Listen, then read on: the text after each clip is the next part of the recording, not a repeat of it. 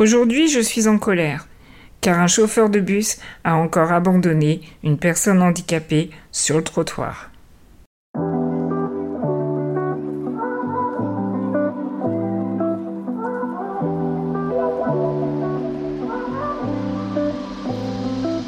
Bonjour à toutes et à tous, bienvenue dans Bulles de vie, le podcast où nous éclatons les bulles de préjugés pour laisser place à un regard neuf sur le monde du handicap. Je m'appelle Jenny Madani, je suis lourdement handicapée, mariée depuis 15 ans, maman d'une petite fille de 10 ans et je suis entrepreneur à plein temps. J'ai décidé de mettre mes années d'expérience personnelle et professionnelle à profit en devenant consultante handicap et coach pour les personnes handicapées. À travers ce podcast, je souhaite éveiller les consciences de ceux qui ne côtoient pas forcément le handicap au quotidien. Alors rejoignez-moi chaque semaine pour une nouvelle bulle de vie où nous apprendrons, grandirons et évoluerons ensemble. Ce matin, je suis encore tombée sur un article où une personne handicapée a vu le bus partir sans elle. C'est loin d'être une fake news, cela m'est arrivé de nombreuses fois, malheureusement. Le chauffeur me disait « Bon, attendez, je monte tout le monde et ensuite je descends la planche pour vous. » Effectivement, tout le monde montait dans le bus, sauf moi. Et je voyais le bus fermer les portes et partir direct.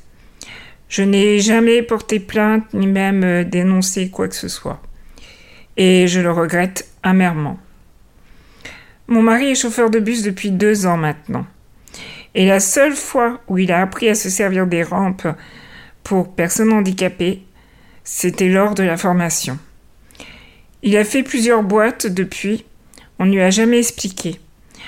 Comment voulez-vous qu'une personne qui vient d'arriver dans le monde du transport sache comment utiliser le matériel ? Et encore mieux, comment voulez-vous que le matériel fonctionne s'il n'est jamais utilisé ?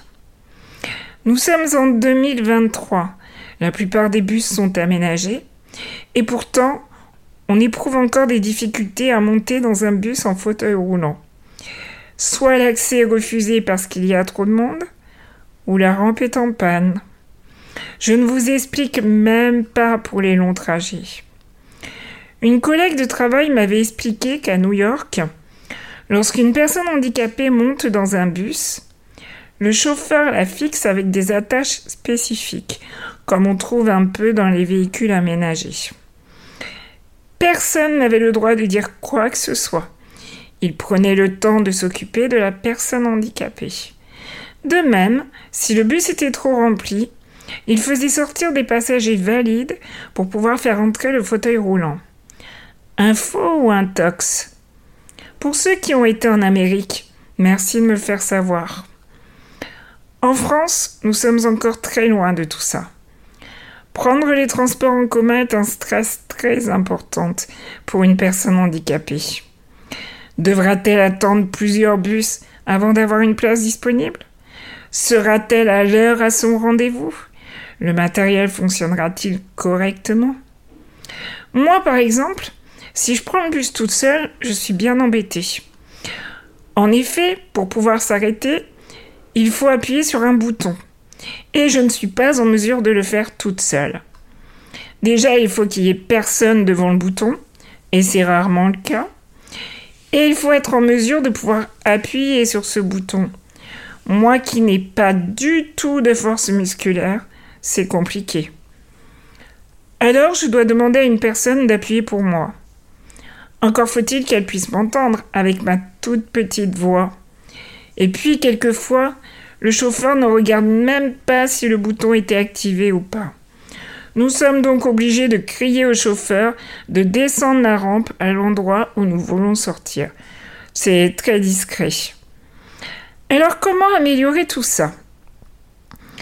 Même si le chauffeur n'a pas vraiment le droit d'abandonner son bus, il peut tout de même venir voir la personne handicapée pour lui demander quelle est sa destination lorsqu'elle monte dans son bus. Ce serait un minimum. Certains le font, je vous rassure. Quant à la vérification de l'état du matériel, il serait bon de le faire fonctionner au moins une fois par semaine au dépôt pour voir si tout fonctionne et de ne pas hésiter à mettre une petite fiche réflexe dans le bus pour savoir comment activer la rampe. Et même si je déteste cela, il faut de notre côté que nous dénoncions les fois où le chauffeur part sans nous avertir. À force d'être tapés sur les doigts, ils finiront peut-être par faire bouger les choses au sein de leur équipe. Vraiment, je déteste faire cela, mais je me dis qu'il n'y a vraiment pas le choix, car tant qu'on ne dit rien, rien ne change.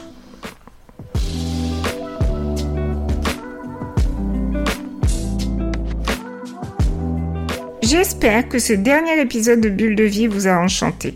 Votre avis est précieux, alors n'hésitez pas à partager vos réflexions et commentaires sur la plateforme où vous suivez ce podcast.